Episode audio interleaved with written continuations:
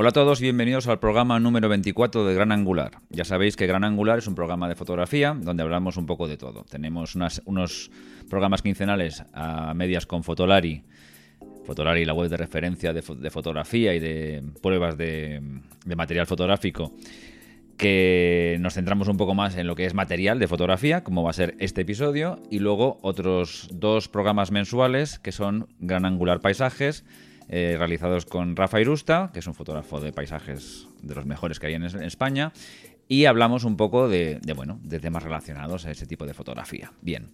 Em, sabéis que también que Gran Angular se emite a través de Emilcar FM. Emilcar FM es una plataforma de distribución de podcast. Bien.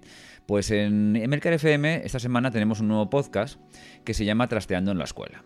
Es un podcast para que los profesores y las familias conozcan cómo algunos de esos valientes trasteadores están haciendo una revolución educativa en sus aulas. Está presentado por Marta Ferrero y por Laura Bermúdez. Y este programa tiene su origen en un proyecto que ya existe desde hace tiempo, que, se llama trasteandoenlaescuela.com, que están, cuentan con además con una, con una comunidad en Facebook que es de más de 20.000 usuarios, con lo cual evidentemente ya tienen un bagaje bastante importante a sus espaldas. Es un programa que va a ser quincenal y que se alternará con A Pie de Pizarra, que también es un programa centrado en la educación, con lo que además la oferta que tenemos en Emilcar FM de nivel de, podcast de educación será quizás la más importante a nivel España, con lo cual, eh, o a nivel de habla castellana, no lo sé, pero a nivel España es posible. Así que, bueno, pues eso todo lo tenéis en, en Emilcar FM. Bien, eh, yo os lo recomiendo como todos los demás podcasts de nuestra plataforma o como todos los demás podcasts de todo el mundo porque todos son fantásticos. Bien. Enseguida tenemos aquí a Iker Moran de Fotolari para empezar a hablar de material y de cacharritos fotográficos, no os preocupéis. Pero antes quería hacer una pequeña eh, serie de agradecimientos que no lo he hecho hasta ahora y la verdad es que me duele un poco. Perdón. Eh, de la gente que estáis dejando esas reviews tan valiosas para nosotros en, iTunes, ¿vale? Todas las reviews que hacéis en todos los sitios son fantásticas. Ya sabéis que tenemos un email en este programa que se, que se llama podcastgranangular.gmail.com para cualquier pregunta que queráis hacer de material, de no sé qué, sugerencias, lo que sea, me lo decís ahí y, y enseguida lo vamos a canalizar. También tenemos, bueno, por ejemplo, mi usuario en Twitter y en Instagram, que es arroba David Calaveras, que bueno, que en cualquier caso me queréis comentar algo rápido, podría ser. Pero lo que es una, cosa eh, genérica para el podcast, mejor que lo hagáis a través del email. Bien. Eh, pero no mm, he personalizado estas, estas reseñas de que me habéis hecho y quería empezar poco a poco en varios programas porque ya son muchísimas y os lo agradezco encarecidamente. Eh, pero un pequeño reconocimiento a aquellos que os habéis molestado en escribir cuatro líneas y haber dado vuestra opinión. Mm, además, en general son muy buenas, con lo cual es doble agradecimiento. Bien, tenemos por ejemplo a, José de Baraya que nos dice que es imprescindible y ameno. No voy a leer la reseña entera porque, ya nos tiraríamos todo el episodio, pero bueno, comprender que lo sinteticemos. Y muchas gracias. Eh, tenemos a Bon M. Doe, más o menos, eh, que dice contenido genial y calidad de audio regular. Bueno, sí, efectivamente, pero ya sabéis que he visto que en los últimos programas creo que se ha solucionado bastante. De todas maneras, muchas gracias. David CR Magnífico. Bueno, no voy a decir gracias siempre, pero bueno, ya sabéis que os estoy agradeciéndolo a todos. Eh, CZIUU, que dice imprescindible para los amantes de la fotografía. Eh, que verán. No, que vercan mejor imposible. Tentaor, profesionales en el micro. Eh, JFX Ross, gracias. AOD 8181, genial para estar al día. Eh, José Manuel Coruña que dice aceptable. Bueno, esperemos, esperemos que te vayamos. Sí, bueno, también es un tema que en enero tuvimos una serie de programas con un, sonido bastante deficiente. Yo soy el primero que lo reconocí y dice que le gusta el podcast, pero que los fallos de sonido, pues, ¿qué tal? Tiene razón y evidentemente yo creo que está, eso está más o menos solucionado. F-rojo 48, excelente. Carabás 2007, muy interesante. Eh, Yago Conde eh, Conto, eh, un gran podcast de fotografía, muchas gracias. M131069, muy bueno. Lorenzo Ips, genial. José Feito, genial. Héctor Iz, simplemente genial. Bueno, fantástico. Diva, Divanezamo, perdonad, es que los, nombres a veces son muy complicados. Gran podcast. Dereal Jordi. 83, gran podcast de fotografía. DG Orellana, gran podcast de sobre fotografía. Paul Gibbs, ameno y buena vocalización. Bueno, a veces, a veces mejorable, pero bueno, muchas gracias. OTXJS imprescindibles. Cecilio Romero recomendable. Y de momento lo dejamos con Glycimeris, que dice muy bueno y cercano y con afán de ayuda. Muchas gracias. sois muchos más. Seguiremos dando los, estos agradecimientos un poco atrasados, pero bueno, más vale tarde que nunca. Y ya enseguida pasamos con, con Iker a empezar a analizar cacharritos. Bueno, pues ya estamos aquí eh, para empezar a hablar de cacharritos y noticias de, de, esta última quincena con Iker. ¿Qué tal? Hola Iker, ¿cómo estás? Buenas, ¿qué tal? Aquí mm, puntuales en nuestra cita quincenal con muchos cacharrillos nuevos, o sea que vamos. Con mucha cosa nueva, ¿eh? La verdad es que, ay, mira, eh, hemos hablado Iker y yo ahora brevemente, cinco minutos antes de lo que iba, los temas que vamos a hablar, todo este tipo de cosas, y se me ha olvidado comentar una cosa, pero se la voy a meter aquí, en plan. Porque tenemos un guion, ¿sabéis, amigos? Si esto no está improvisado, tenemos un guion y hacemos una reunión antes. Bueno, bueno, bueno, no, se puede imaginar aquí el trabajo que llevamos previo, bueno, es tremendo, una, locura. Pero hay una cosa que no hemos hablado, pero que quería comentarla contigo. ¿Qué te parece este rumor esperanzador de que vayan a sacar la Mar 2 de la 6D. Lo he visto, lo he visto. Mira, justo eh, estaba, estaba trabajando ahora en el, rumor este, porque en, lo, he visto, lo he visto en muchos sitios, en Canon Watch, en Canon Rumors y tal. Han hecho como una especie de hoja de ruta de rumores. Y eh, bueno, hay malas noticias. Bueno, bueno, malas no, tampoco es que sean malas. Es decir, que una cámara no se actualice tan rápido tampoco creo que sea mala, sobre todo para los que la tienen. Que las 5DS y la DSR, pues en 2017 no habrá novedades es decir, que no va a haber en teoría en 2017 ninguna reflex así de, resolución altísima. Mm. Y la 6D, pues bueno, parece que, le toca. Pero bueno, yo creo que eso más que un rumor era si Canon en 2017 no actualiza la 6D va a tener un problema. Lo que pasa es que parece que va a ser una actualización sosa, ¿no? es decir, parece que va a ser pues la 6D Mark II, que va a ser una reflex. Y yo lo que estaba esperando era algo así un poquito más cachondo, que era una 6D sin espejo. O sea, es decir, una EOS M con formato completo, que era como el rumor así divertido que llevaba sonando, pero parece que al final, pasa, pasa, muchas veces con los rumores que al final la realidad siempre suele ser bastante más, más convencional de lo que nos gustaría. Hombre, pero bueno, yo no sé si... la cámara, ¿no? O sea, yo creo que por lo que yo he visto en Canon Rumors, me parece que fue donde lo vi ya más y más completo. a ver, no sé si. A mí, con lo que. Claro, esto luego, luego, lo que terminan mm, haciendo es otra cosa, ¿no? Porque una cosa son los rumores y siempre a veces alguna cosa se cae o algo lo que sea. Pero yo leí vídeo en 4K, eh, cuarenta y tantos o 50 puntos de enfoque. Eh, mejorada la ráfaga, mejorada la resolución. ¿Qué más, eh, más había? Eh, bueno, no ah, sé. Pues, ah, el, dual, el, dual, Pixel, que me, parece, me, parece, bastante importante. No sé, a mí, a mí lo que leí dije, vale, con esto me vale, pero bueno, no sé. Sí, a ver, todo, todo es bastante lógico. Lo que tenemos que tener claro, lo del vídeo 4K es igual lo que más me ha sorprendido, porque evidentemente tiene que tener algo menos que la 5 de Mark IV. Es decir, si, la, si la diferencia de precio va a ser, pongamos el doble, o sea, bueno, claro, luego tenemos el factor sorpresa de Canon, ¿no? Que como mm. que siga la tendencia esta última y la cámara cueste, pues no sé, un pastizal. Pues, ¿Cuánto costaba la 6 de, eh, de, origen, de origen 1800, me parece. 1800, 1900. Eh, sí, por Vale, vale. Bueno, sí. Pues entonces yo me imagino ahora que andará en los 2000 para que cueste 2000, 2200. Es decir, que esté más o menos ahí sobre la mitad que la 5D. Entonces, claro, si cuesta la mitad, mm, tenemos que tener claro que eh, el sensor no será el mismo, deduzco, y aparte que algo más le tendrán que quitar, porque si no es que la mm. cantidad de gente que se ha quedado con ganas de la 5D Mark IV, pues porque el presupuesto no le llegaba, pues si todo el mundo se comprara la 6D Mark II, pues Canon dirá en plan, oye, no compraros esta, entonces veremos, eh, veremos. Eh, es una cámara muy esperada, o sea que... Sí, hombre, simplemente, mira, a ver, no sé, esto es mi, forma de ver las cosas. Eh, por lo que ocurrió con la, con, la, con la 6D y con la 5D Mark III, más o menos. yo el sensor creo que más o menos puede ser muy parecido. A lo mejor, lógicamente, el, de 6D podrá estar más limitado en algún sentido, pero yo creo que no creo que eso sea tal.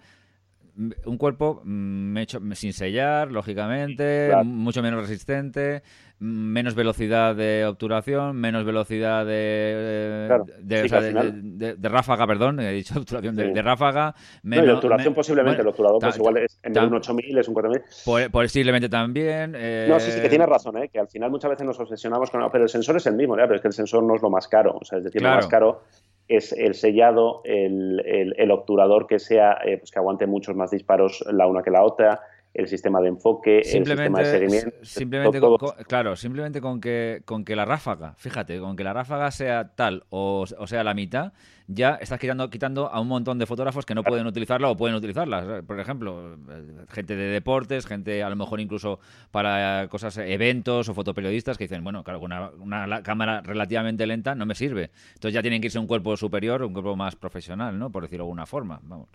Pero sí, pero bueno, no sé, vamos a ver luego. Porque luego ya sabes que salga, salga lo que salga, a ver polémica, o sea que da igual. Sí, esto te iba a comentar que lo de los rumores es una cosa curiosa porque es, o sea, es un tema de, hay dos preguntas, ¿no? Bueno, sobre todo una, de dónde vienen los rumores, que yo creo que la pregunta es evidente, los rumores vienen de dentro, es decir, nadie tiene la o sea, nadie tiene la información a X meses vista que no esté más o menos dentro de, de la empresa de turno. Entonces, ¿por dónde se filtra? Bueno, yo he oído historias muy surrealistas, a veces en sus tiempos se filtraban, por ejemplo, mucho a través de las imprentas que, hacían los manuales o los folletos y tal. Ahora, pues no sé, de equipos comerciales, no sé, pero bueno, que vienen de dentro es evidente.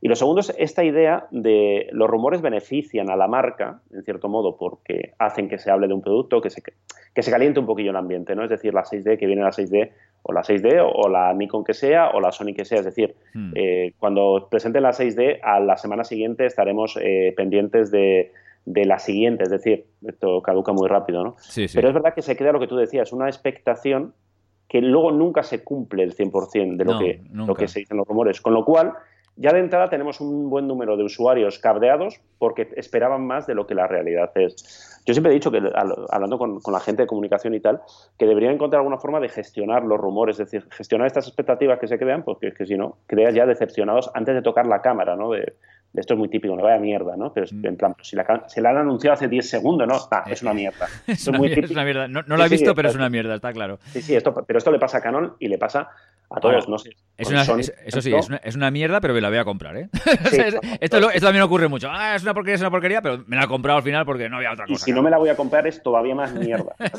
Tengo que justificar, o sea, esto pasa mucho con Leica o con Hassel o con cámaras que no podemos comprarnos la, mayoría de los mortales, pero la cantidad de comentarios que generan de menuda mierda es como, pues, pero a ver, o sea, que bien, o sea, que vale, que son caras y que igual no somos su su público objetivo, ¿no? Pero coño, de ahí a decir que son, que son una mierda.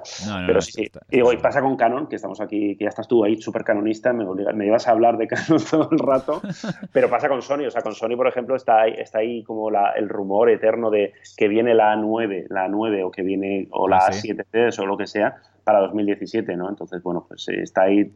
Y Nikon tiene, tiene la D760 o la de lo que sea, o sea que todas las marcas y pasa exactamente lo mismo de llega un momento que suenan unas especificaciones que son como, joder, como esto sea real, va a ser la bomba y según se acerca la fecha se va rebajando un poquito el nivel, se va rebajando y al final mi apuesta, mi, apuesta es que lo que se va a sacrificar es el 4K. yo también, ¿eh? O sea, yo, mi apuesta, sí. Lo único que me chirría es el 4K, aunque bueno, el 4K de la 5D tampoco es ninguna maravilla. No, mm. Tendría tela que le pusieran a la 6D un 4K mejor que de la 5D. Aunque bueno, pues estas cosas pasan a veces. mira, ¿eh? mira, la conectividad de la 6D que era mejor que la de la Mark 3. O sea, que es que estas, estas cosas nunca se saben, pero bueno, sí. esto es muy gracioso porque en su momento dijeron, en plan, claro, porque lleva wifi porque no es sellada. Porque una cámara sea no puede llevar wifi. ¿Y la 5 de Mark 4? ya, bueno, pero es que esto...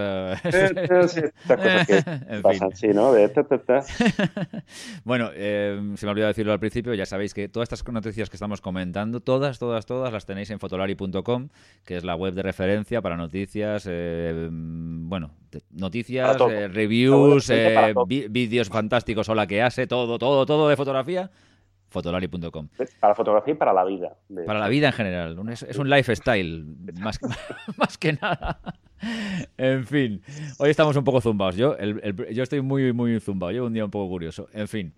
Disculpadme. Bueno, siguiente noticia. Eh, Fujifilm X100F. Esto no es una noticia, es unas primeras impresiones que eh, vosotros habéis sacado sobre esta cámara, que es una cámara que a mí sí me ha llamado mucha atención. De hecho, la, primera X100 la tuve durante una temporada.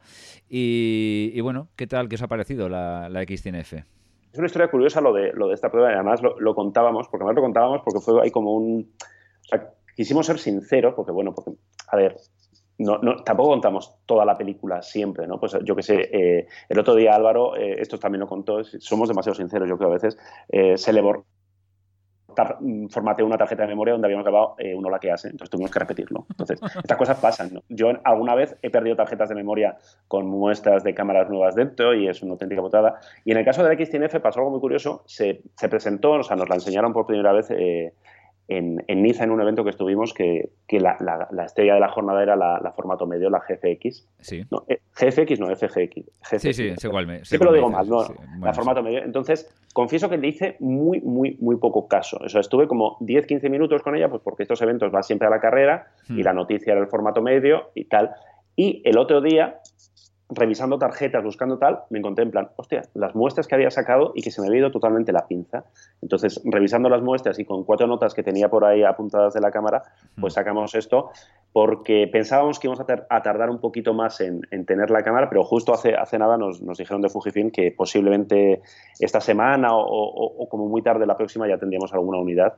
O sea que esto era un poco para en plan aperitivo, ¿no? Y la verdad es que a mí me gustó mucho, es una cámara que me gusta mucho, es una cámara desde la, desde la, la X100, incluso la X100 que era, que era lenta como, como el caballo del malo. Sí, era muy lenta, muy lenta, es verdad, sí. Ha ido mejorando y la X100F tiene ahí como una aceleración como nosotros hoy, hoy cuando estamos aquí grabando acelerados, pues tiene ese punto, ¿no? O sea, la calidad es, eh, el sensor es el mismo de la XT2, de la XP2, es decir, el APS-C de 24 megapíxeles, con lo cual vamos a notar ahí un, puntillo de, mejora. Pero sobre todo tiene un par de ideas mm, en el diseño de la cámara que están muy bien. O sea, tiene el joystick trasero. Mm, quien sea usuario de Fuji, pues es el mismo joystick que tenemos en la XT y en la XPO2 que es una auténtica maravilla para seleccionar el punto de enfoque. No tenemos pantalla táctil, que para el punto de enfoque va muy bien, pero tenemos esto. Y tiene una ruedita más, también un dial más. Está todos los mandos movidos a la derecha en la parte trasera. Es decir, pequeños detalles hmm. que parecen una tontería, pero que luego es la típica cámara que, tienes mucho rato entre las manos y tal, y que, se agradece mucho. Y sobre todo es más rápida también en el... lo poco que la pude probar, en la reacción, el enfoque, todo todo el funcionamiento, notas ahí que, el procesador es nuevo, que es mucho más ágil, así que yo creo que han, bueno, van completando la, supongo que en algún momento conseguiremos tener la compacta perfecta, ¿no? Pero va, por muy buen camino. eso sí, la pasta, pues bueno, eh, esta está a 1.600, creo recordar, 1.600, 1.700 euros. Hombre, yo es, que, un dinero eh, considerable para, para, para una cámara para una, cámara compacta y con una óptica fija, A ver, yo es, es, una cámara, yo, yo, he hecho viajes, es solo con esta cámara.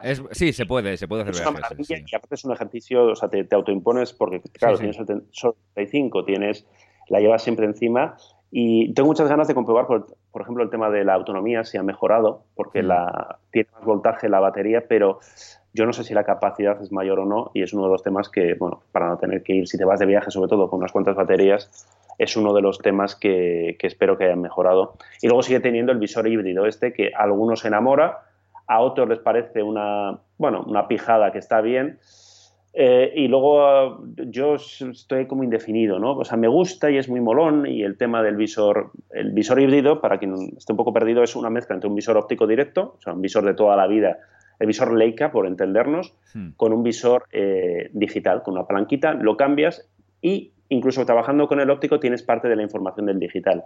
Es una auténtica virguería tecnológica, o sea, desarrollarlo es mm, los técnicos de Fuji cuando nos lo explicaban, o sea, es, si la cámara es tan cara en teoría, entre otras cosas, es, por esto.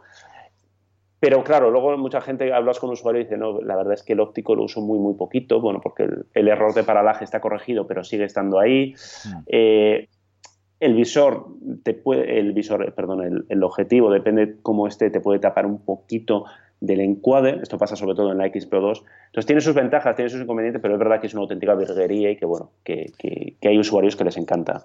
Yo, yo la verdad es que bueno, lo del visor yo soy, bueno, claro, estoy acostumbrado a los, a los visores de las reflex eh, tradicionales y me cuesta un poco cambiar a estos visores híbridos o electrónicos, pero es cuestión de acostumbrarse también. A veces esto creo que es un poco de decir, bueno, oye, voy a hacer un poco de callo, me acostumbro y al final yo creo que todo te haces, ¿no? Pero a mí, y, lo de que sea una óptica fija en una cámara, no lo veo mal. O sea, lo veo que es lo que tú has dicho antes. Al final te adaptas y puedes sacarle incluso mucho más partido que si estás todo el rato obsesionado en cambiar de objetivo y a ver si ahora con esto o lo otro. Mm, eh, o sea, eh, esto, todo esto para mí no es lo tal. Lo, para mí lo es es que todo esto tenga un precio tan alto, ¿no? O sea, digamos, si fuera una cámara con un precio, digamos, por debajo de los mil euros, por, decirlo de alguna forma, eh, diría, bueno, vale, pero es que, es que se pone al, al nivel de cámaras, no sé. Sí, sí, sí, o sea, Sí, yo no, sé, eh, no sé. Yo no, está en esa categoría de segunda, segunda cámara para un profesional, capricho para quien pueda permitírselo. O sea, yo a la gente que, a mucha gente eh, que nos escribe al consultorio de la que hacen, pues que es usuario de Fuji y dice, eh, tengo una Natal y estoy pensando en comprarme una óptica, yo siempre le digo en plan, si puedes, o sea, si te lo puedes permitir, echa un vistazo a alguna X100, porque realmente, o sea, muchas veces más que una nueva óptica, más que tal, lo que necesitamos es una cámara que no dé pereza sacarla. Y la X100 cumple perfectamente, pero claro, son 1.600 euros. Son 1.600 euros. Desde es muy bonita. Desde la primera son todas preciosas, ¿eh? porque la verdad es que son unas cámaras muy bonitas y agradables de tener en la mano, no te da pereza, lo que dices tú, no te da pereza tener. Sí, sí, en ese sentido todo es verdad. Hay un mercado de segunda mano que, bueno, eh, a ver, mm. es una cámara que han cuidado muy bien el tema de, es decir, han, controlado para que no, de repente la cámara no cueste al cabo de seis meses la mitad. Mm. Es decir, que los usuarios que tengan una X100, pues bueno, la pueden seguir vendiendo por un precio bastante, bastante majo, ¿no? Mm. Pero sí, o sea, posiblemente a mucha gente le hubiera gustado que, hubieran hecho como, como con, ha hecho Sony con la CRX100, es decir, mantener toda la gama y, oye, ¿cuánto tienes? 500 euros, pues te compras la primera. No, pero es que, bueno, pues, pues paga más. O sea, depende un poco del presupuesto que tengas, puedes irte, renunciar a unas cuantas cosas, pero en este caso, bueno, han hecho una política de, no, esta es, bueno, es como su niña bonita, ¿no? Entonces, bueno, pues eh, o lo quieres todo o te buscas algo de segunda mano o aprovechas ahora, pues bueno, ahora que está, ahora supongo que de la X100T quedará algo en stock y tal, y supongo que estará sobre los 1000 euros, un poquito más, o sea, sería el momento de, si alguien tiene, quiere una cámara de estas y no puede permitirse la, la, nueva, la F, pues mira, intentar buscar algo de lo que quede de la anterior. Absolutamente de acuerdo. Em, no vamos a discutir por esto. tú tienes, que, tienes, que, cambiarte lo de los visores eh, ópticos. Te he visto que creo que en, en DP Review ¿no? han publicado una, de expertos comentando de si era mejor el óptico, bueno, expertos, su, la gente, su gente, ¿no? Si era mejor óptico o mejor digital. ¿No ha sido tú el que lo ha comentado? Eh, puede ser, sí. me, hago líos en, Twitter, ¿eh? Me refiero. Sí, sí, creo, creo, que fui yo, sí, sí, sí. qué, mal, estoy, tío, qué mal estoy. Y, te he visto saltar ahí como siempre óptico, óptico, óptico, óptico, Sí, sí, sí, sí, sí, sí. Sí, es verdad, pues tienes razón, tienes mucha razón. Joder, te leo, ¿ves? pues eh, hay, que, o sea, hay, que, hay que corregir esto ya. O sea, de, ya, ya, eh, yo reconozco que es una. Pero bueno, también, o sea, lo mismo que dije eso, y es verdad, para mí ahora mismo me, me costaría, ¿eh? Me costaría bastante, pero también estoy seguro que, bueno, que esto es una curva de aprendizaje, como casi todo, y que si al final te pones. incluso yo, yo, yo, conozco gente que, que, que, trabaja con otro tipo de visores y estaba antes en visores ópticos y ahora dice, no, no, yo no lo cambiaría por, por nada, no volvería para atrás por nada. Pero bueno, o sea, a todo te haces, A todo te haces. Hay una noticia que se está mm, comentando y estoy viendo muestras por, por, sobre todo por Twitter últimamente bastante, que es que Adobe ha sacado el modo captura de HDR en el formato RAW de la aplicación del Lightroom que tiene para los móviles. Entonces estoy viendo que la gente está como muy entusiasmada con esto. No sé qué tenías que tú que contarme. Pues la verdad es que yo cuando digo yo no lo, yo no lo he probado, salgo corriendo normalmente, porque a mí el HDR también. mucho milito pero confieso que me ha sorprendido muy gratamente. O sea, es, digamos que me, he reencontrado porque la aplicación del Lightroom para los usuarios eh, de, iPhone, por ejemplo, en, el caso de, algunos terminales de, Android, aunque esta aplicación de momento creo que solamente era compatible con el Galaxy S7 y con el Google Pixel, si no me equivoco. O sea, era compatible con muy poquitos terminales de Android y con los iPhone, con los, con los últimos iPhone, no sé si el 6 y, y el 7 entonces, para los usuarios de Android, eh, acceder al RAW, bueno, no, no, tiene mayor complicación, pero para los que usamos iPhone tiene algo, algo más de lío. Es decir, tienes que usar una aplicación y Lightroom es como la opción más, más, sencilla porque luego te lo sincroniza automáticamente con tu, con tu biblioteca si eres usuario de pago ¿eh? de, de, los paquetes que ofrece. Pues, y Lightroom, si no, eh, si no, la verdad, ahora mismo no, no, sé si te lo puedes pasar de alguna manera o, no. Entonces, yo tenía la aplicación y la había usado al principio cuando salió y, eh, claro, cuando vi esto de HDR fue como, mm, HDR, ¿para qué? pero lo he estado probando y la verdad es que el HDR es un HDR moderado, lo que hace es sacar, eh, creo que son dos, tres fotos, te las junta y lo que te genera, ojo con esto, es un RAW de 16 bits. Hmm. Es decir, ¿cuál es el problema de los móviles? Pues que siempre andan muy justitos de, rango dinámico, es decir, eso, el cielo que se nos quema, la falta de textura, esas cosas tan feas que, siguen pasando en los móviles y que nos dicen esto lo está hecho con un móvil, ¿no? Pues eh, aquí conseguimos arañar bastante, sacar un poquito más. Es decir, no hay milagros, es decir, esto no es una cámara de formato completo, no es una PSC, no es una pulgada, es un sensor muy pequeño y el rango dinámico es el que es, ¿no? Pero dentro de lo limitado que está, hmm. hay que reconocer que la, información que saca con este modo de, captura, eso sí, tenemos que sujetar bien el móvil porque hace dos, tres fotos, si hay movimiento no podemos hacerlo, pero para la típica foto de paisaje hmm. se nota, se nota y bueno, implica bueno, tener un poquito de paciencia, de entrar en la aplicación, tal, de, coger la imagen, esperar a que se transfiera y todo esto, pero si realmente lo que queremos es sacar el, máximo de, nuestro móvil, de nuestro iPhone 7 o de nuestro Galaxy o lo que sea, a mí me parece que, la gente debería al menos darle, darle una oportunidad. ¿eh? O sea, yo eh, llevo estos días leyendo gente que, lo, está probando, nosotros hemos estado probando, eh, vamos a grabar un vídeo también explicando un poco cómo funciona, mm. y todo el mundo, lo que decías tú, está como muy entusiasmado y está como, coño, o sea, es, estamos viendo cosas con el iPhone 7, que es con lo que lo estamos probando nosotros, un nivel de detalle que, y mira que el JPEG del iPhone es bueno, ¿eh? pues es un nivel de detalle que saca un poquito más, ¿no? Ese poquito más que, bueno, pues que a los, a, los fotógrafos, ¿no? A la gente que se ha sido usuario un poquito más experta, pues eh, quiere usar. Es decir, si, si tiene RAW en el móvil, si llevamos tanto tiempo dando la lata con que queríamos RAW en el móvil, bueno, pues ahora que lo tenemos vamos a utilizarlo y vamos a explotarlo en condiciones Así que quien pueda, o sea, que quien tenga un terminal de estos que, es compatible, yo lo probaría, ¿eh? porque, porque pinta muy bien. Hombre, yo, yo sí que también, como cuando te compras el, paquete este de fotografía, la, la suscripción a esta fotografía que, de, que tiene Adobe de, con el Lightroom y con el Photoshop, pues eh, lógicamente, pues bueno, pues cuando, cuando salió el tema de los RAW con el iPhone, pues yo tengo un iPhone 6S y bueno, pues lo, lo, probé y la verdad es que va bien y la verdad es que yo, se, le, saca más partido. Simplemente estirando luces y sombras eh, se saca más partido cualquier fotografía normal, digamos, sin HDR. Yo, yo también soy un poco anti-HDR, no me, no, no me gusta nada, o sea, no lo utilizo para, para absolutamente nada. Pero bueno, eh, bien, creo que a lo mejor para paisaje, con un móvil que siempre va a estar súper limitado, pues a lo mejor de esta forma...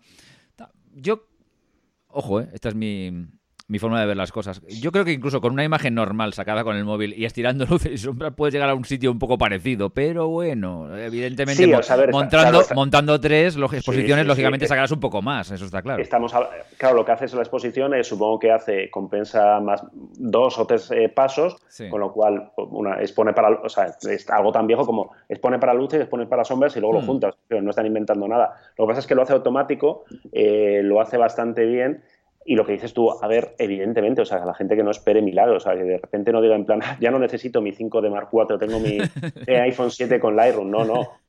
pero dentro de ese, o sea, de quienes están con la lupa o con una, imagen muy contrastada o esos cielos, buscar el cielo, las nubes, ese, ese, rollo así, HDR, pero en el buen sentido de HDR, ahí vamos a notar la diferencia. Y luego, aparte, la aplicación, eh, la verdad es que los ajustes que permite si, tienes ahí un poquito de paciencia y estás con el móvil, son bastante fascinantes porque puedes hacer casi lo mismo que con, es decir, todo, todo el tema de, o sea, yo por ejemplo, yo cuando edito Lightroom básicamente hago lo típico de eh, subir un poquito contraste, eh, recuperar un poco luces, recuperar un poco sombras, eh, saturación una gotita, claridad, eh, las esquinas eh, oscurecerlas un poquito para hacer play como matemático, pues todo eso realmente mm, te, apañas bastante bien ¿eh? con, con Lightroom Mobile. En, o sea, sacas la foto, te la, te la fusiona, ah. le haces esto, la exportas y oye, como un campeón, ¿eh? O sea que, claro. Me gustó una cosa mucho, perdona que has dicho una cosa que me ha activado ahí un pin. estuve escuchando el, el, podcast que hace Mauro Fuentes, que se llama F2.2, y el primer, el primer episodio es una entrevista con, con Mellado, con el fotógrafo Mellado, el que hace todos estos libros tan... Dios del HDR. Sí, el dios del HDR y estos manuales tan interesantes de Photoshop y de Lightroom y se llama fotografía de alta calidad y tal. Bueno, lo digo para quien no lo sepa porque creo que todo el mundo conoce a Mellado en el, en el, en el mundillo. Y dijo una cosa que a mí me, me llamó la atención y me hizo reflexionar un poco. Que es el revelado del Lightroom, todo el mundo hacemos lo mismo.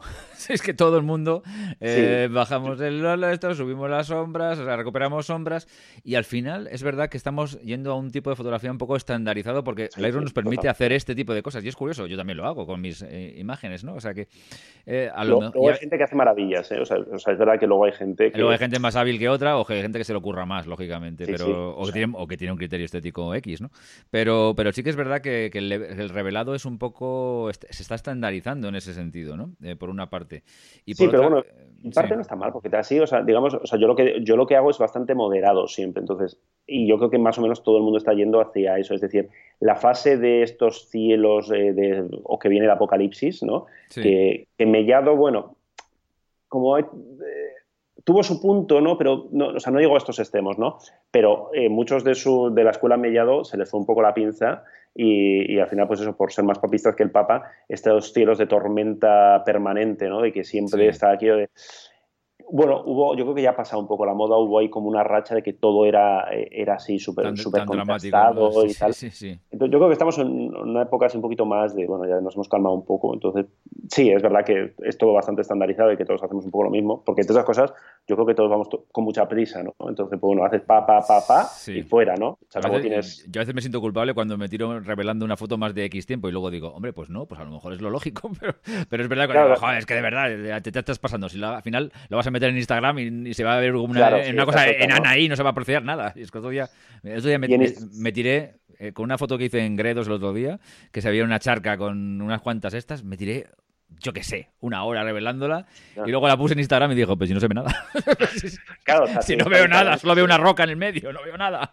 Todo lo que he hecho aquí no se ve nada. En Instagram yo creo que hacemos también un poco lo mismo, casi todos. Es decir, yo en Instagram también más o menos casi siempre, pues las cuatro operaciones, cambias el filtro, vas probando filtros, a ver cuál, cuál queda más guay, y luego contaste no sé qué, no sé qué, no sé cuál, o sea que más o menos son un Nunca, nunca he usado los filtros de Instagram. ¿En serio? En serio. Nunca, nunca.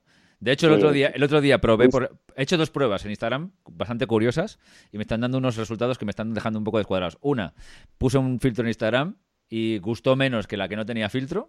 Con lo ¿Ah, cual, lo hice adrede un poco diciendo a ver qué pasa y no tal. Con lo cual lo quité. A lo mejor lo elegí mal, pero bueno, es la única vez que lo he utilizado y la, borré. Y luego otra cosa. He publicado, yo todas mis fotos que publico en Instagram son fotos profesionales, de las que hago con mi cámara normal y con mi trabajo normal, ¿no? Entonces las voy, las voy publicando porque no publico cosas personales, publico más solo todo, todo, en plan profesional. Y he publicado una foto, creo que una o dos, pero creo que solamente una. Bueno, hay alguna más, pero lo avisé, pero esta lo hice sin avisar hecha con el móvil. Oye, le ha encantado a todo el mundo, todo el mundo, oh, qué buena, qué buena, no sé cuántos, juegos, lo que te habrá currado esto y tal. Y yo digo, pues le hice con el móvil en un segundo, que estaba, estaba, visitando un edificio y de repente dice, pum, mirando así para arriba y, y, seguí, ni me acordaba de ella y de repente la vi y dije, anda, la voy a meter en Instagram, a ver qué pasa. Oye, todo el mundo, oh, cómo te la has currado, qué, joder, qué, maravilla. Y yo, hostia, qué, ¿eh? esto, me da una rabia, o sea, porque es que la hice en tres segundos, sin pensar ni un minuto, vamos. Y, nada, y, digo, madre mía, en fin, bueno, sí. Estas cosas pasan, sí, sí. Muchas veces. Yo creo que todo nos pasa. A mí en Instagram es, Instagram es un mundo paralelo. O sea, yo muchas veces la típica foto, además, una foto, es que, una foto que yo que voy bastante a Bilbao y, muchas veces voy en tren, pues mm. ya, es que ya me sé de memoria los paisajes que, veo desde el tren, ¿no? Entonces ya, ya, me sé dónde están las fotos de memoria, ¿no? Mm. Daría para, para, un, para un libro esto casi, ¿no? Entonces, pues un día me acuerdo que estaba lloviendo y saqué una foto que era un churro, pero un churro. Pero a base de meterle filtros quedó algo, un churro abstracto. Y oye, a la gente le, encantó. Además lo puse en plan de la típica churro que intentas salvar y te queda esto. Y la gente era como, ah, bueno, pues tiene su tal, tiene su aquel. O sea que es un, no sé, yo creo que los, son, son indescifrables, ¿no? Los, códigos de, Instagram, de saber lo que va a gustar. Más allá de las típicas, yo que sé, el atardecer, el amanecer, que siempre gustan. Sí.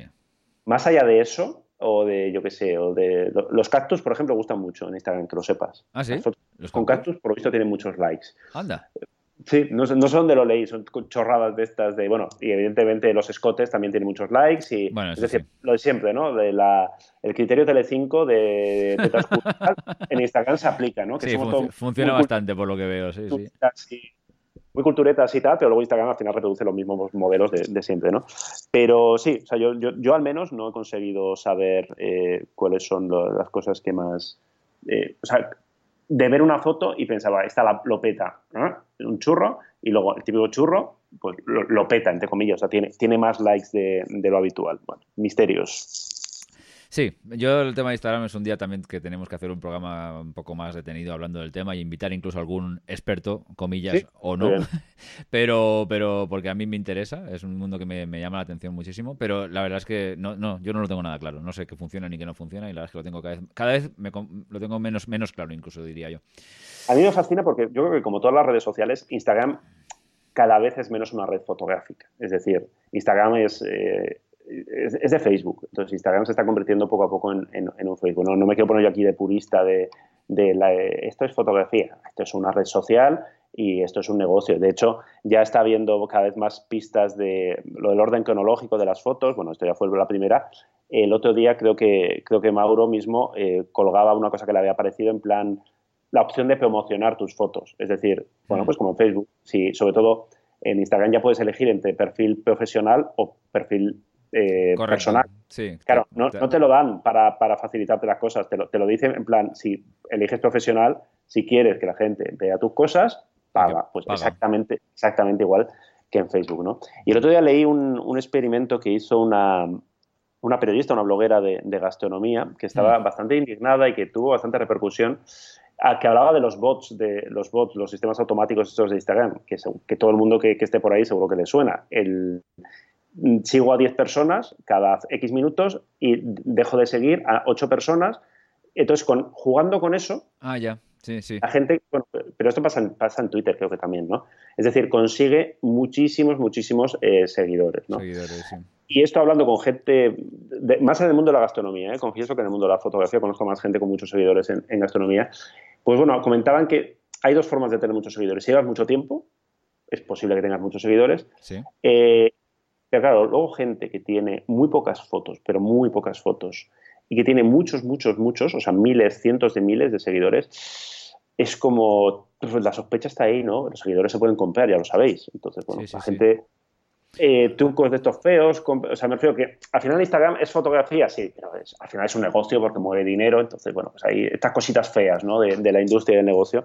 Pero bueno, sí, que, daría para, para hablar un, un, día ¿no? con, alguien que Daría para hablar de un programa, sí, sí, yo creo que sí. Yo creo que sí. Un día debemos planteárnoslo seriamente. A ver qué opina, la, audiencia, pero creo que es un, tema interesante. De hecho, para meter la cuña publicitaria, que en Fotolari tenemos Instagram también, que nos sigan acabamos de llegar a los mil seguidores, claro, somos, tan nuevos, somos tan pringados que como tenemos unas cifras absurdas, así que todos los que nos estén escuchando, a seguirnos en Instagram. Yo empecé en serio este verano. O sea, en verano de 2016 empecé en serio. Lo, tenía abierto hace no sé cuánto, un montón, pero no lo, no lo utilizaba para nada. Y de repente este verano dije, voy a empezar. Y bueno, pues de, tener a tres, ahora tengo unos 700 seguidores, una cosa así. Bueno, no está mal, no sé. Yo, yo, llevo bastante tiempo, pero tengo nada, tengo una, poquísimos seguidores, no, no llega ni a los 2000 y tal. Pero sí, sí, yo llevo bastante tiempo, no sé, cuatro años, una cosa así, más o menos. Y bueno, sí, las cifras son, son bastante tal, pero bueno, me, me gusta, ¿eh? yo confieso que me gusta y que... Sí, a mí también, no me disgusta. No, he caído en el, en el Instagram Stories por una cuestión de pereza y tiempo, Hmm. pero lo consumo, es decir, lo, observo porque me parece que es muy curioso el, comportamiento de la gente, el, cómo las marcas, bueno, cómo ves a la gente, pues bueno, que, que, está haciendo cosas con marcas y tal, me parece que es, interesante. Sí, yo no estoy tan metido, yo lo tengo muy orientado hacia mi pequeño nicho, y entonces tampoco, tampoco estoy muy pendiente de lo que ocurre alrededor de todo lo que es el mainstream de, de, Instagram, pero bueno, sí, es un, tema que yo creo que da, da para, para hablar del tema más. También hay otro tema, por ejemplo, que es el tema que ha estado muy de actualidad y por desgracia, yo creo. Eh, la semana pasada, que es el tema de la, de la mujer trabajadora, la igualdad de derechos, todo ese tipo de cosas que siguen siendo noticia, por desgracia, porque lo lógico sería que fuera que no fueran noticia y que estuviera todo mucho mejor el mundo. Y, a colación de esto, pues eh, habéis publicado una noticia que dice que el fotoperiodismo sigue siendo una cosa de hombres. Solo un 15% de fotógrafas son fotoperiodistas. Exacto. Sí, sí, sí. Un, un número eh, extremadamente bajo, un 15%. Es un número muy bajo y encima es un número que no mejora, porque estos son datos que, que elabora WordPress Photo con cada, en cada certamen, hace como una encuesta a los participantes. Hmm. Y es verdad que, a ver, el mundo no es WordPress Photo, pero el mundo del fotoperiodismo yo creo que permite hacer una, bueno, una radiografía bastante fidedigna de, cómo está el sector. ¿no? Y entonces eh, hacían un histórico y es que la cifra eh, ha ido empeorando. De hecho, en los últimos años Eh, el máximo creo que decían que era en 2012, que se llegó a un 17%, una cosa así, y desde entonces ha, ido bajando y se ha mantenido en, el 15% de, mujeres fotoperiodistas, que sí, que es una cifra realmente muy baja. Yo no sé si, en otros ámbitos eh, es igual, porque es curioso, porque es lo que comentábamos en la noticia, si tú vas a una escuela de, periodismo, una escuela de fotografía, eh, son mayoría las mujeres.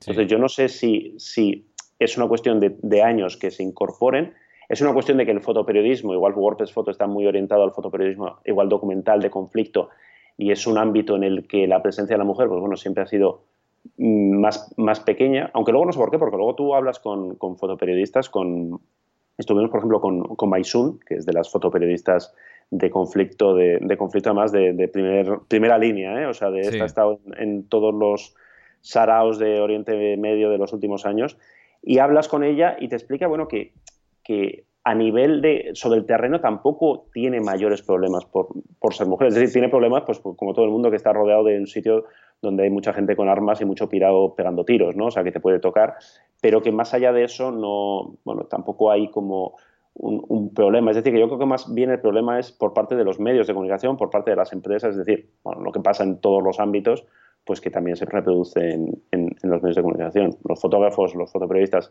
están, están muy jodidos laboralmente y dentro de, ese, de esa mala situación, bueno, pues las mujeres todavía están un poco más, más jodidas.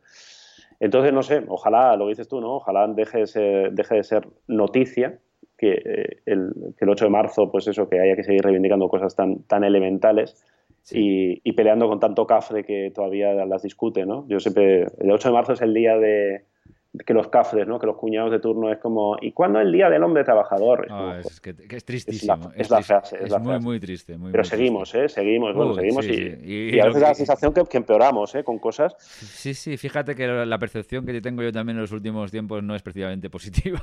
Ya, ya, sí, sí, sí, porque, bueno, pues, bueno, porque al final, bueno, esto no, no, no vamos a meternos en, en política, que luego que siempre es un... Sí, sí pero al final, bueno, tiene, tiene su componente ideológico, ¿no? Entonces, cuando, claro, cuando ciertas personas, incluso ciertas mujeres de ciertos partidos hablan de feminismo y te explican lo que es el feminismo para ellas, es como, hostia, amigas, no sé yo si, si, va por ahí, ¿eh? Si, si, es buena idea ir por aquí, ¿no?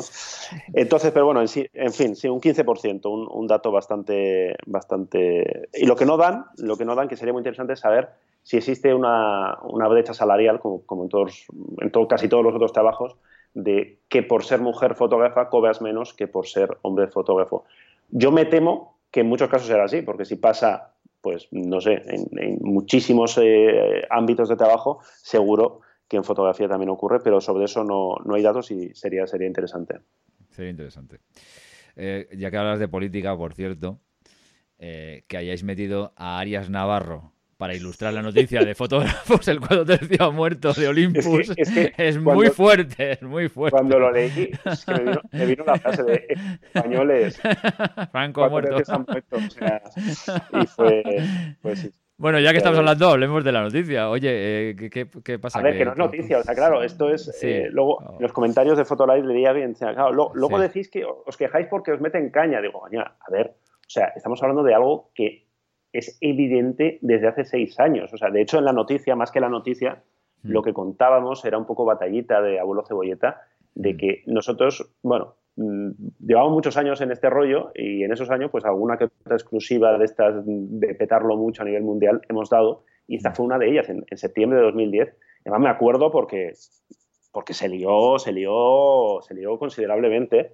Pues bueno, adelantamos que, que Olympus había decidido no fabricar, no desarrollar más objetivos cuatro tercios.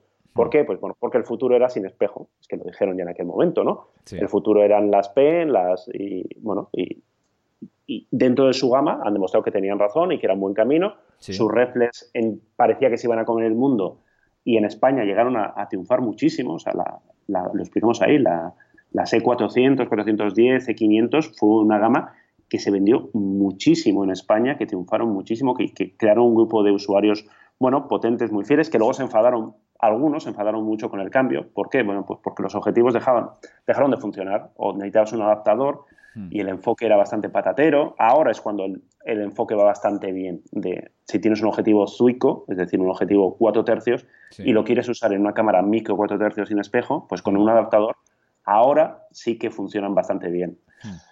Pero bueno, fue, fue un auténtico terremoto en su momento. O sea, la noticia, bueno, pues se, se, se hicieron con muchos medios de todo el mundo.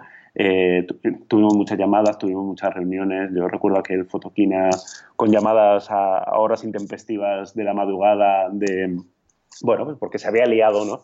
Entonces, bueno, pues ahí lo que explicamos un poco lo, lo que pasó y cómo las empresas japonesas, pues bueno, les cuesta mucho anunciar estas cosas. Y ahora, seis años después, y de forma así un poco, bueno, de aquella manera, ¿no? En el catálogo de ópticas se han puesto en plan... Lo, reconocen, ¿no? Sí, más o menos. Por, cierto, que, que, si alguien está esperando un objetivo, que, ya no, ¿eh? Que, se levante, que no... Que, sí, sí, es como 2017, amigos, o sea, desde 2010, pero bueno. Oye, lo que me, llama, me llama la atención es que yo no sabía que estas eh, las, las Olympus estas eh, lideraron el mercado de...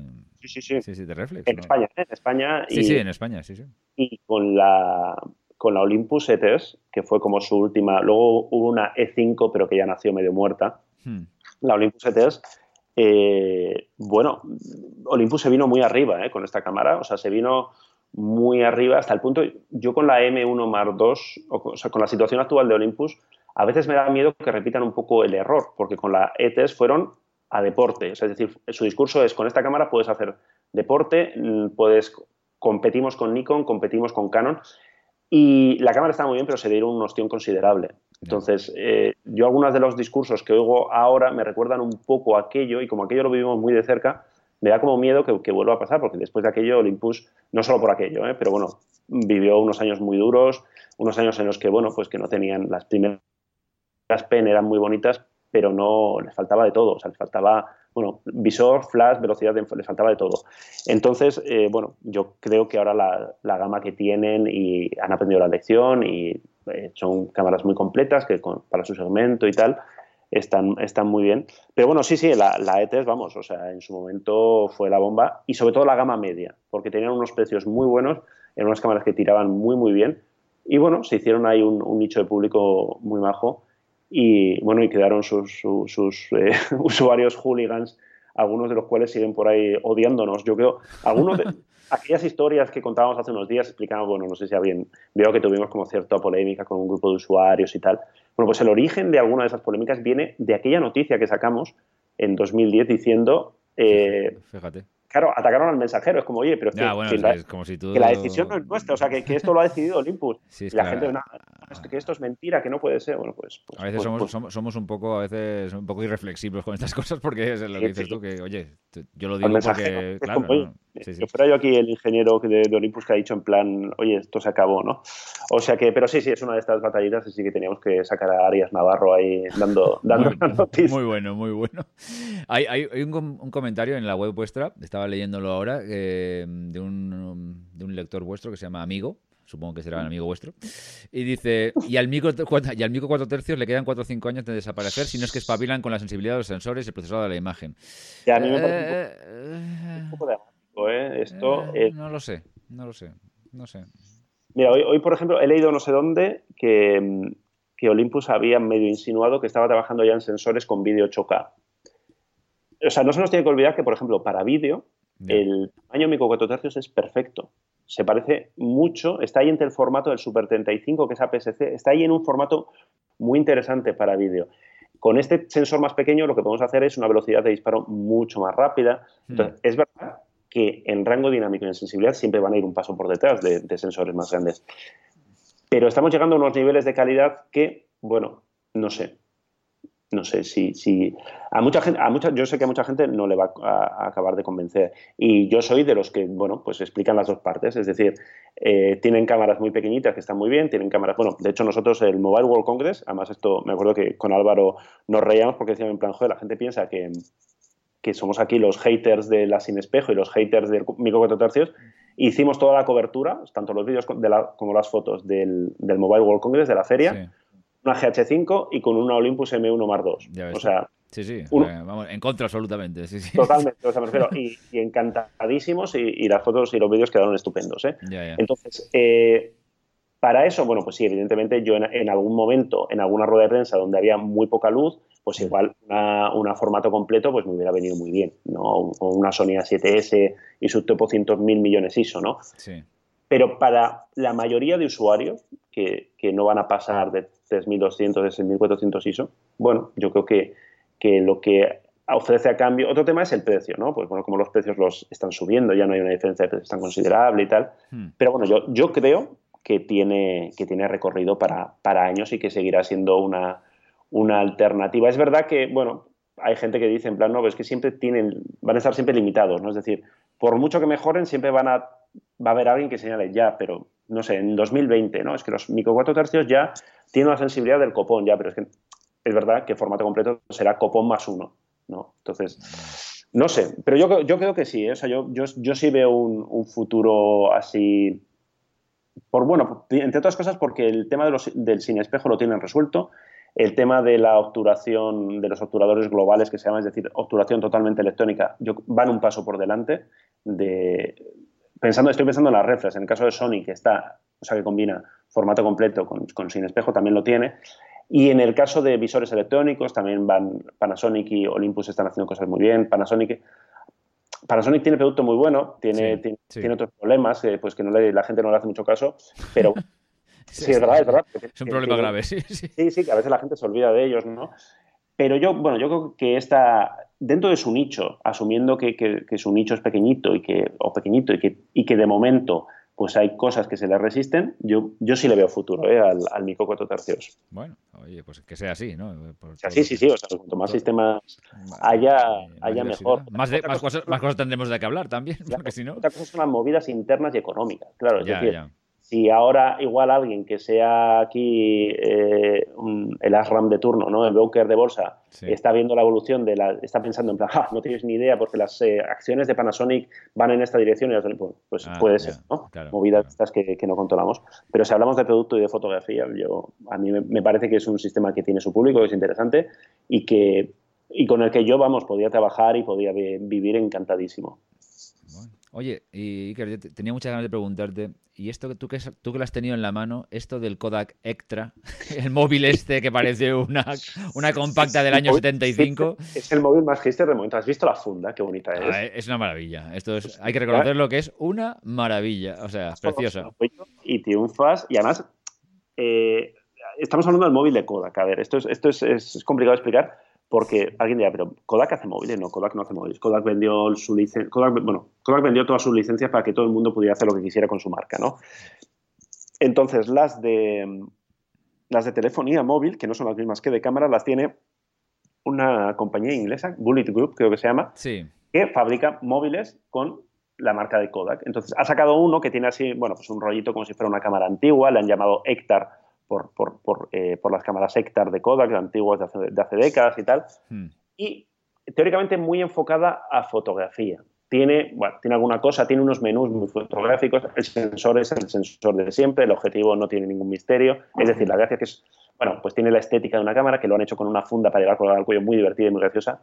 Y desde, desde Kodak Bullet nos explicaban que tiene controles manuales, bueno, tiene, no tiene RAW, que es como, joder, tío, puede, puede haberle puesto RAW, ¿no? Sí, hombre, ya, ya puestos. Eh, sobre todo lo que decían es, en plan, no es para sustituir una cámara, no es para que un fotógrafo la use como su cámara principal, es una cámara para creativos, para apasionados, y luego decían, bueno, es una cámara que tú lo pones encima de la mesa, en el bar, y, mola. Y mola, sí, sí, sí. Entonces, si eres usuario de Android y buscas un móvil diferente, eh, es, creo que es de gama media, media alta dentro de, hmm. del escaparate de, Android por procesador, memorias y todos estos rollos, ¿no?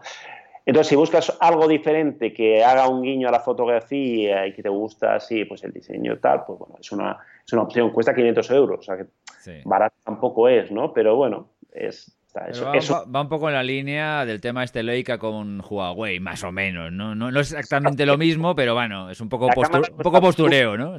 La cámara no está a la altura. Aquí es un postureo eh, de diseño. en el caso de Leica, eh, Huawei Leica es un postureo de marca. y y en el caso de, esto, pues es un postura de diseño. Ojo con el Huawei porque eh, Álvaro, que lo está probando y está, está enganchadísimo al blanco y negro, ¿eh? o sea que, me refiero que hay un porcentaje de postureo, pero bueno, también es, un, bueno, es una cosa... Es una cosa... Pues si, yo, si yo, posiblemente, si yo ahora mismo, yo, yo soy usuario de, iPhone y no se me ocurren mucho, muchos motivos para cambiarme a Android, ¿no? Hmm. Pero si me tuviera que cambiar a Android y yo buscaría un teléfono como una cámara, Posiblemente el P10 ahora mismo sería mi, mi, elección. ¿eh? O sea, no porque ponga Leica y por chulear un poco, sino porque, bueno, pues tiene, porque los menús me gustan, porque la cámara tal, o el, Galaxy LS8 que, que, presentarán a finales de, de, mes en teoría, a ver qué lleva. Pero mm. bueno, o sea, yo, más allá de Leica y los chistes y tal, yo sería uno, una de las opciones que tendría más en cuenta. Bueno, oye, pues ya aprovechando, hago un llamamiento a Álvaro que se pase un día por aquí y nos cuente un poco de primera mano su, experiencia. ¿eh? Con, el blanco y negro en su, en su Instagram personal, todas las fotos son en blanco y negro, o sea que bueno, bueno. bueno, Oye, Álvaro, vente un día que, tengo más que preguntarte un par de cosas, que, me van surgiendo, me, van surgiendo temas y tal. No es por amenazarte, ¿eh? ni nada, ¿eh? pero vamos. Oye, eh, un tema interesante. Eh, vamos, realmente interesante a nivel industria fotográfica. estas micro 4 tercios chinas que están empezando a amenazar que van a comerse el mercado. ¿Qué te parece? La IM1, por ejemplo. Bueno, G, G, GM1. G, que es John Innovation, que me encanta el nombre. Eh, le tenía muchas ganas yo a esta cámara porque eh, se había vendido, o sea, estaba a la venta desde hace meses y en Amazon se puede encontrar, pero en España es muy, difícil de encontrar. Pues, pasa un poco como lo que hemos hablado con los John Nuo, ¿no? Pues eh, claro, es que un distribuidor no, no, sé hasta qué punto rentable estas cámaras que, van, son tan baratas. Para entendernos, es una micro 4 tercios que con el zoom cuesta 350 euros. Jopeles, es que está súper bien. ¿eh? Entonces, es una micro 4 tercios que tiene eh, un diseño con muchas, muchas, muchas, muchas comillas, parecido a la Leica T. Sí, sí. Es decir, Efectivamente, tiene un aire, sí, no es metal. Eh, bueno, tiene una pantalla enorme táctil que funciona bastante bien Ah. Tiene vídeo 4K, ojo. Ojo. Ojo. Y tiene un sensor de 20 megapíxeles que es el mismo, y además ellos mismo lo pone, es un sensor de Sony mm. y, por, referencia es el mismo que utiliza Panasonic, que creo que en la, en la GX80, si no me equivoco. Bueno, oye. Este Entonces. Suena bien todo, ¿no? Suena bien. Todo suena bien, claro. Luego que es la cámara y es como, claro, es plástico. Claro, amigo. O sea, ¿qué esperáis, no? no, ¿qué esperabas? Es o sea, no. Entonces, eh, estuvimos nada, 5 o 10 minutillos con ella en, porque estuvieron en el Mobile World Congress, nos enteramos y fuimos ahí corriendo, porque claro, es una... A ver, tampoco había mucha gente allí, eh, la gente iba buscando móviles y nosotros éramos los frikis que estábamos buscando esto, ¿no? Entonces, eh, es curiosa, es graciosa. no, hemos visto resultados porque allí no, no, tuvimos tiempo y tampoco eran los mejores sitios para, para probarla. Hemos pedido que nos, la, que nos la envíen, que una unidad de muestra para poder probarla. Y bueno, ver qué tal. Lo que dices tú sobre el papel pinta bien. A ver, la cámara tiene muy poquitos mandos, es muy táctil, es, es muy china, pero no en el sentido peyorativo de, de, chino. Xiaomi, a quienes les suene, ojo con Xiaomi, porque Xiaomi hace cosas. Xiaomi muchos lo llaman el, Apple chino. Es decir, sí, esto lo he oído, sí. el diseño está cuidado, eh, hay plástico, pero bueno, está puesto con cierto gusto, o sea que no, no es aquello de una cosa barata y china, no es una cosa barata y es china, pero bueno, veremos. Mm, las ópticas, yo no sé quién las hace. Mm, yo, claro, realmente, porque no creo, Xiaomi no tiene fábrica de ópticas, es decir, hay alguien que se las tiene que estar haciendo, ¿no? Entonces, bueno, no, es no, lo dirá nunca, no lo dirá nunca. pero ojo con esto, ¿eh? porque lo mismo que el sensor es Sony, y lo dicen y les da igual, que supongo que en este caso Panasonic eh, estará encantadísimo que, digan que usa su mismo sensor, teniendo en cuenta la diferencia de precios. También hay que tener en cuenta que el sensor no lo es todo, es decir, el procesador de imagen eh, es importante para que la cámara sea rápida, sea ágil, para que los colores estén bien, para que el control del ruido. Entonces, yo, tengo muchas ganas eh, de, probarla y en cuanto. No, nos han dado fecha, pero bueno, en cuanto la, la tengamos, probaremos, haremos un, un vídeo explicando, viendo cómo funciona y veremos, oye, no sé, yo es que no sé, a estas alturas tener, tener eh, manías, ¿no? Pues si por 350 euros alguien puede tener su primera cámara micro 4 tercio pequeña, bonita y barata, pues oye, ¿por qué no? Lo que, le falta el, lo que le falta el visor es un poco el... Ah, que, bueno, claro, ya es que... Claro, a lo mejor sería pedir mucho ya que tuviera un visor. Claro, luego, esto es lo que, bueno, lo que pasa con los, con los John y tal. Eh, servicio técnico. Ah, ya, ya. Bueno, pero, el tema de los John Nu es que cuestan tan poco que lo del servicio técnico es casi un poco irrelevante, ¿no? Porque... Aquí nos vamos a 350. A ver, es verdad que por, por, por, poquito más puedes encontrar cosas. O sea, una Sony A5000 no cuesta mucho más. Entonces, también a veces, o sea, no es nueva. Claro, dice, no es nueva y aquí tiene garantía y, tiene, y es la última tecnología. Es como, bueno, yo es como con los John que sí, pero que no nos volvamos locos. O sea, me refiero que 350 euros es dinero, por 350 euros hay cosas, o sea que, pero bueno, en cualquier caso, esperaremos impacientes a que nos llegue una mm, en directa de Hong Kong o de Shanghái, no sé dónde tienen la sede estos muchachos, y, y nada, y la probaremos y os contaremos a ver qué tal. Vale, perfecto, pues esperamos ansiosos esta, esta review. Por cierto, vosotros que hacéis un, una entrega en YouTube todas las semanas. Yo digo YouTube, ¿eh? a mí me da igual. Eh, ¿Eh? Ojo. ¿Eh? ¿Qué dices? De, una, de, que dices, colgamos un vídeo en YouTube o.? Sí, que colgamos un vídeo toda la semana. El, hola que hace. lo ah, que, claro, Estamos, estamos enloquecidos en, YouTube. Estamos cerca ya de los 6.000 suscriptores. Esto es una locura. Pues por eso que vosotros que estáis en eso, por cierto, acordaros de mí cuando os fiche la CNN, como ha fichado al Casey este Neistat. Este... Nos acordaremos de ti, pero no nos dividiremos los 25 millones. No, hombre, yo no, pido tanto, no pido tanto, pero bueno. Nos acordaremos, tendremos un, ficharemos, no sé, algo, algo te invitamos. Mandarme una 5 de Mark 4, una cosa de estas, oye, por lo menos, ¿no? Ya que... Neistat, usaremos una A7R2 para, para hacernos, para hacernos, para grabarnos a nosotros mismos así en plan sobeados y con monitor y todo, en plan de, venga, pasta que no, por pasta que no sea. Qué pasada, ¿eh? O sea, qué pasada. Qué, locura, qué locura. Veremos, veremos. Eh, yo con, con, reconozco que tengo una. O sea, me gusta mucho lo que hace. Me gusta mucho lo que hace, entre otras cosas, porque es un tío. O sea, no es un chaval que juega a la PlayStation y se graba y hace chistes y etc.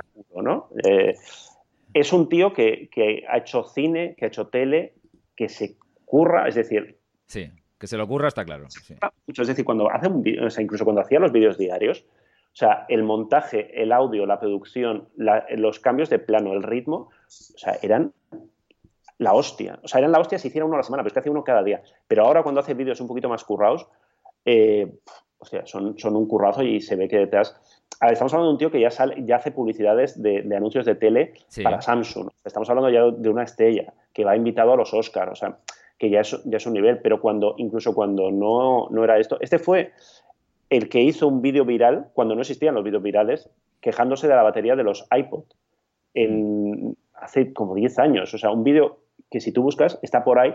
Es el tío pues poniendo pintadas en, la publicidad de, Apple, de, los iPod y tal, hace muchos años. me refiero que no es un, tío que acaba de llegar en plan, ah, es la moda, ahora voy a hacer, voy a hacer vídeos y voy a hacer el, tontaco, ¿no? Entonces, por ahí todo el respeto. A mí me chirría un poco la parte esta de, coaching que, hace, ¿no? De autoayuda, de, de Mr. Wonderful, que yo de tú puedes, tío, tú todo el rato, sí. ¿no? Deja todo, vete por ahí al mundo, sé feliz, no sé qué. sí, a mí es un poco a veces un poco chirriante, pero bueno, en fin. Lo hace muy bien. Lo que pasa es que el problema bien, lo hace increíble. creando una generación de chavales que quiere, o sea, que, se están creyendo que todos pueden hacer lo mismo. Y no, amigos, o sea, un no. Neistat, pues de te sale uno de cada millón, ¿no? Lo mismo que eh, los Messi y los, todos estos, hay uno de cada mil millones, pues, pues esto pasa lo mismo. Entonces, hostia, igual tampoco es buena idea decir a todos los chavales de todos podéis ser youtubers y que sí, o sea, que adelante y que intentarlo y que, y que daros de hostias contra la pared, todo lo que queráis. Pero es la única parte a mí que, me chirría y por lo demás me parece genial y hace los vídeos bien y sabe mucho de la parte técnica y, usa unas cámaras y aparte de esto usa las cámaras que a mí me hace mucha gracia y tiene el discurso las cámaras son para usarlas para romperlas. Es verdad que si tienes la pasta que él tiene y ganas... Eh, es lo que te iba a decir yo, ¿eh? A mí que él gana sí, sí. La visualización de, de vídeos. O sea, sus vídeos tienen dos millones de visitas cada uno por lo menos, ¿no? Entonces, si tienes esto, pues bueno, pues puedes romper una Canon a la semana, no pasa nada. No, pasa absolutamente nada. Pero bueno, que, el, tipo lo hace, lo hace realmente muy bien. Sí, se lo ha montado bien, hay que reconocerlo. Hay una cosa, yo quiero hacer un llamamiento. Igual ya lo he hecho, pero bueno, lo voy a volver a hacer, no me importa. Llamamiento, me encantan los llamamientos. Llamamiento. a ver, si eres un chico joven o no tan joven, me da exactamente igual, y quieres hacer un canal nuevo de YouTube, o ya lo tienes incluso, ¿vale? Y quieres hablar de lo que sea. Yo me trago los de fotografía, y como me trago los de fotografía son los que me atañen. Pero yo sé que de esto es un mal extendido. No hace falta que hagas exactamente el mismo vídeo que hace el Rubius. No hace falta, no es necesario. No es necesario que repliques a esta gente. o al Auronplay o quien sea toda esta gente. No, no, hace falta. No hace falta que salgas hola, me, me corto, luego salgo aquí un guiño. No, te, iba, a decir eso, yo es una de esas cosas. por favor, por favor. Álvaro y yo, que ahora, somos youtubers, hacemos la coña que somos youtubers, ¿no? Eh, ¿Por qué, amigos? O sea, ¿por qué cortáis los, los silencios? Es decir, vuestro. O sea, ¿cuánto ganas al final de un vídeo de 10 minutos cortando esos silencios? Pues no, no, lo haces por práctica, lo haces por una cuestión de estética. Es decir, bueno, pues, no, obviamente, claro, sí, sí, sí. O sea, si, creas, si, si hay un silencio largo, córtalo. Pero que todo sea así, eso, lo, eso es lo primero. Lo segundo, no hace falta que todos tengáis un saludito. Es, decir, sí, por supuesto, no, no es necesario. Es decir, hay gente que ha convertido ese saludo en su marca y lo hacen genial y, y ya está pero coño, que no hace falta que todos hagamos lo mismo. Es como, bueno, mira, nosotros no tenemos saludo ahora que lo pienso. No toca hablar con Álvaro porque no necesitamos un saludo. ¿Tenéis llama? ¿Tenéis llamas? Tenemos llama, sí, o sea, bueno. Y, y, qué otra cosa, y dejar de usar pizarritas para explicar las cosas. Oh, sí, por favor, por favor. Yo esto, hago, hago, broma con, de muy buen rollo porque es muy buen amigo Joan Bendel de, de Naturpixel, que tiene un canal de YouTube. y le hago la coña con el... Con, siempre sale explicando cosas con la pizarra y dice, no, es que funciona muy bien. O sea, a la gente le gusta mucho.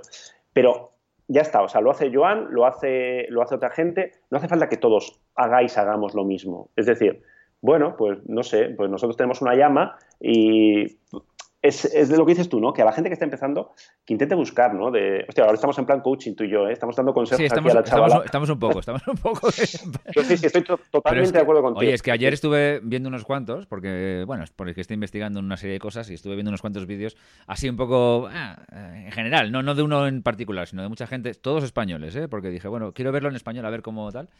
Ostras, tú es que de verdad es uno detrás de otro. Y todos chavales que no tienen nada que ver unos con otros. Y digo, todos que hacéis exactamente lo mismo. Por favor, seamos originales. Y, de verdad, o sea, no, no, no, no seáis psicólogos, es que es muy cansino. O sea, de dejar de decirle a la gente. Y aparte, decirle la verdad a la gente. Es decir, ¿puedes vivir de tus fotografías? Sí, hmm. pero no es fácil. No, es jodidamente difícil. y, te vas a dar muchas hostias. Y si en lugar de que te lo cuente un youtuber en plan de vamos chavales, eh, se lo preguntas a un fotógrafo que lleva 20, 30 años currando, te lo va a explicar, pero no te lo va a explicar para que, para que tú no te dediques a él, a eso y no, y no le quites el trabajo. No va de esto. O sea, es, es, es, es jodido y, y, las fotos se pagan muy mal y la gente quiere muchas fotos gratis. Entonces, sí, dejemos de crear este rollo de psicológico de vamos a animarnos todos como si fuera eh, Mr. Wonderful, sí, el Mr. Wonderfulismo este es que a mí me, me, supera. No, no, o sea, yo, yo, no soy de los que te voy a amargar la asistencia diciendo que no, no puedes conseguir nada, se pueden conseguir muchas cosas en la vida y, oye, mira, yo, me propuse un día una cosa, lo conseguí, va, bien, vale. Ahora, no todo es happy flower, es que no, no, por favor, no, no, la vida no es así, no, no, no, no. Lo que yo no sé si esto se reproduce en el mundo de los podcasts, es decir, el podcast también funciona, también hay este punto así de... Creo que no. ¿Todo es chachi? Eh, creo que no. Porque esto no bueno, tampoco, tampoco yo es que esté muy puesto en los podcasts mainstream tal, porque los que escucho casi todos son de fotografía, con lo cual la verdad es que los que hacemos fotografías parecemos todos ser unas personas medianamente normales. Igual los podcasts, mira, igual los podcasts son como el Twitter. Pero no sé yo qué pasará en otras categorías de podcast, ¿eh? puede ser. Y otros Instagram. Hace tiempo vi, un tweet que me hizo mucha gracia, no, no, recuerdo de quién, de quién lo era, o sea, el chiste, el chiste no es mío, o sea, no me acuerdo quién lo dijo, que decía en plan, esto es Twitter, si queréis ser felices, iros a Instagram, hijos de puta, ¿no? Así, pues a veces me da un poco la sensación de podcast y YouTube, ¿no? Es decir, si queréis felicidad y, y, autoayuda, iros a YouTube, que esto, o sea, en el podcast aquí somos, somos como gente seria, así, ¿no? Como con, como, como, catedráticos, ¿no? Como gente así curtida, ¿no? De, como Arturo, Arturo Pérez Reverte de la vida, ¿no? Un poco. Sí, no, no, puede ser, pero, pero tampoco quiero quedar así como este cascarrabias. Es que eh, yo sigo mucha gente, eh, jóvenes, mayores, de, cualquier edad, me da exactamente igual. Si el contenido es bueno, me da exactamente igual que sean jóvenes o mayores. Eh, de, tema, en mis temas, de temas de fotografía y de otros temas también, porque no solo me interesa esto, extranjeros. Y no todos hacen una réplica de los vídeos de los demás, ni, cogen el estilo y dicen, ah, como este lo hace bien, yo lo voy a hacer bien. No, son todos Casey Neistat estos, ¿no? Veo más diversidad, veo más imaginación o más normalidad, o más normalidad ¿sabes? Otra cosa a favor de Neistat que a mí me encanta es como que el tipo es feo y lo ha petado. Es decir, los feos también lo podemos petar en YouTube, porque otra de las cosas que... Nos queda, nos queda esperanza, nos queda esperanza, sí señor. Si eres, si eres youtuber es así, pero si eres un, un, un niño o una niña de buen ver, pues lo tiene más fácil, es, es muy jodido, pero es así. Eso lo hablaba yo en la entrevista que le hice a Rey Robledo, que es un fotógrafo que es majete, el tío, guapete y tal, y yo le dije, joder, es que tú lo tienes muy fácil, porque, claro, músico, porque, porque claro, tú, Ray, es músico, Es que es músico, músico, motero, fotógrafo, mm, trabaja con modelos, y dices, joder, es que macho, lo tienes, claro, ¿cómo no vas a ser un tío mediático. es demasiado molón, sí, sí. Pero, pero pero, pero gente como este tío, pues hombre, te, te devuelven la esperanza. dices, hombre, si este tío con esa nariz que tiene lo consigue, porque no voy a conseguirlo yo, por supuesto. Hay esperanza. Bueno, pues Iker, eh, yo creo que hemos dado un repaso a la actualidad importante. Eh, nos vamos a la, cuenta para variar, ¿verdad? No, eh, pero está bien, hemos, más ah, o menos, nos, hemos ceñido más o menos a lo que hay que hacer eh, para sin salirnos demasiado del guion. las preguntas y respuestas de los oyentes las resolveremos en el próximo programa, porque así se acumularán alguna más y así dará tiempo a que entre alguna cosa más y lo, haremos un poquito más centrado en eso.